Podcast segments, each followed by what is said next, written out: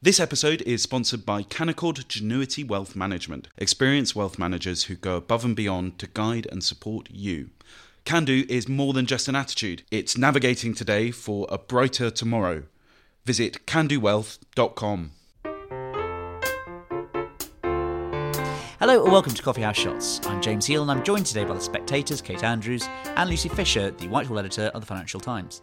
Now, first of all, Kate, we've got some exciting inflation news out today. What did it say? Well, we discovered that inflation on the year to January stuck at 4%. That is still double the Bank of England's target. It's above where it should be, but the good news is that the bank and economists were expecting that number to tick up slightly to around 4.2% was the consensus. So the fact that it stuck is has been received as, as generally speaking positive news. It's interesting to think about expectations in this scenario because over in the US uh, this week we saw that inflation fell uh, from 3.4% on the year to December to 3.1% in January. So a fall and nearly a full percentage point below where the UK's at. But because people expected a bigger fall, everyone's been saying, oh gosh, you know, it's all heating up over in the US. Prices may start rising uh, more substantially here in the UK where the inflation rate is higher, people are going, oh, actually, things are better than we thought. Um, and look, there there's some positive news here. It suggests that the trade disruption in the Red Sea has not been uh, as disastrous as as some people initially feared when it comes to domestic prices. Uh, I think that's really a, a nod to what was learned during the COVID years when it comes to immediate shakeups to supply chains, when you have to work around things. Clearly, a, a, lot has been learned on that front.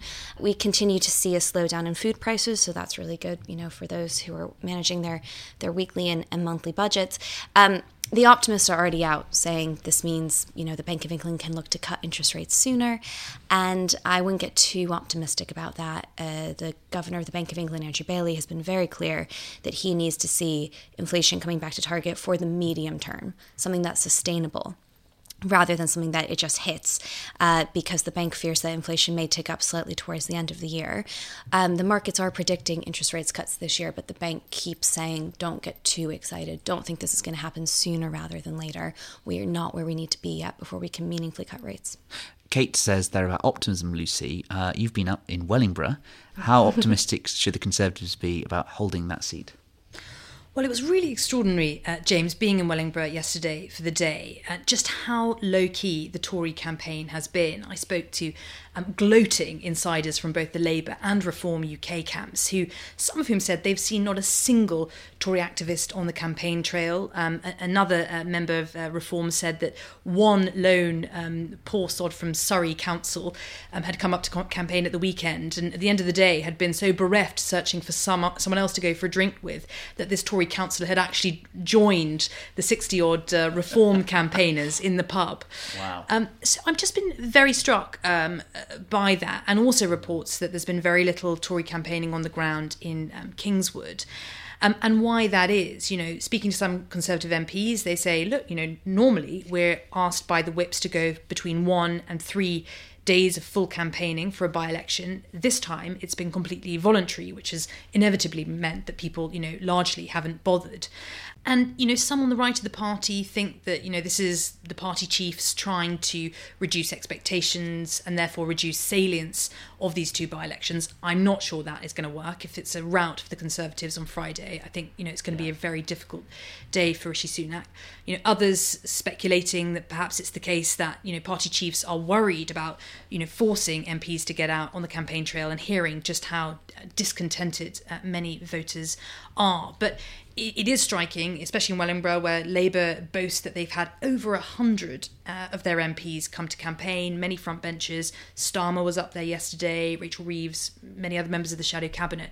It has been just a tiny clutch of ministers and MPs for the Tories, uh, and even some of those haven't deigned to advertise their presence on social media.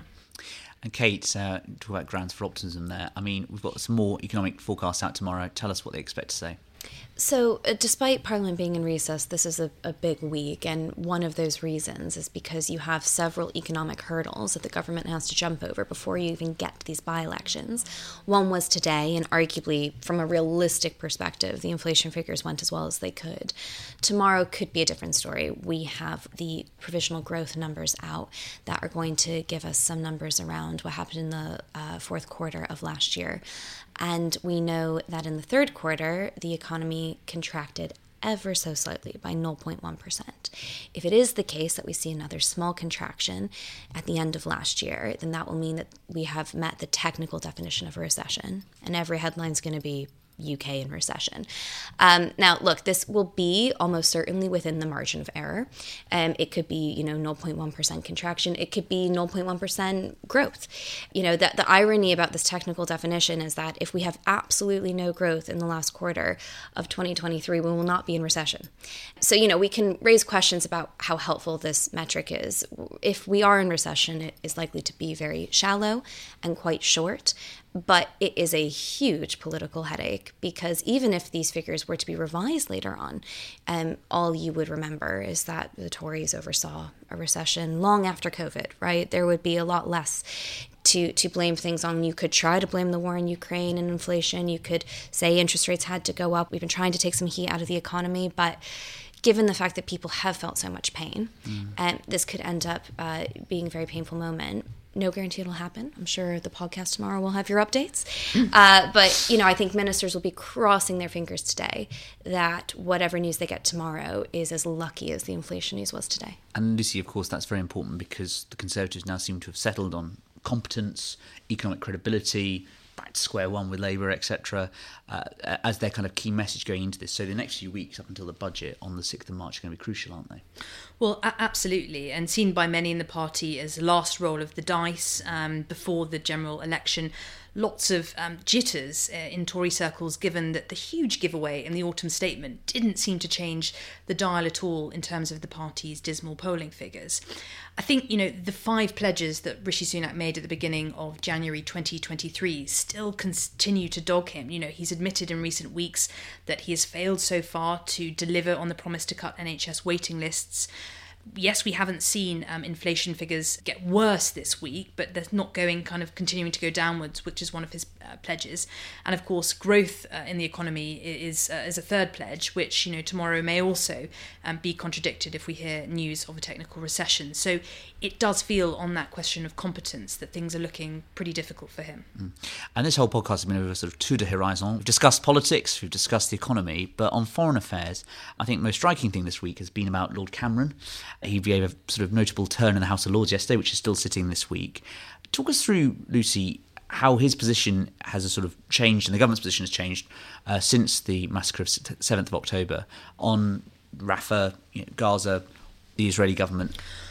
Well, I've been very interested watching how David Cameron has shifted the tone um, to be increasingly critical of the Israeli government. Um, at the beginning, after the awful uh, events of October the 7th, the line was very much that, you know, Israel, you know, must follow humanitarian law but has a right to defend itself the government hasn't resolved from that, but has been increasingly willing under Cameron um, to talk about the importance of a two state solution, directly contradicting uh, Benjamin Netanyahu, and also um, being critical of Israel's actions in Gaza. And I thought this week in the Lords was really fascinating from David Cameron, making clear that he has personally challenged the Israeli government on some specific incidents. He name checked uh, a building that was bombed that had UK medics uh, and other charity workers within it. So yeah, I think in, in many ways it's bearing out what a canny choice Cameron was for that position. He has the self confidence on the world stage to sort of speak with a sense of moral authority, to my mind, that I think less experienced politicians might shy away from.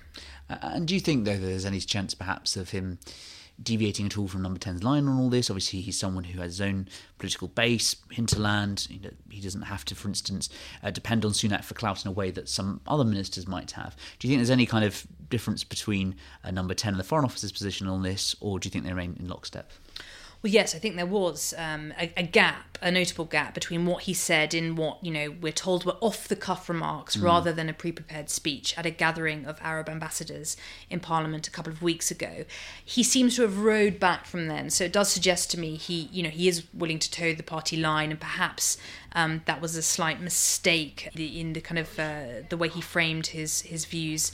And yesterday, when he was speaking about it in the House of Lords he was echoing the language of number 10 much more closely. So mm. let's see if there's a second defence on that front. Thank you, Lucy. Thank you, Kate. And thank you for listening to Coffee House Shots.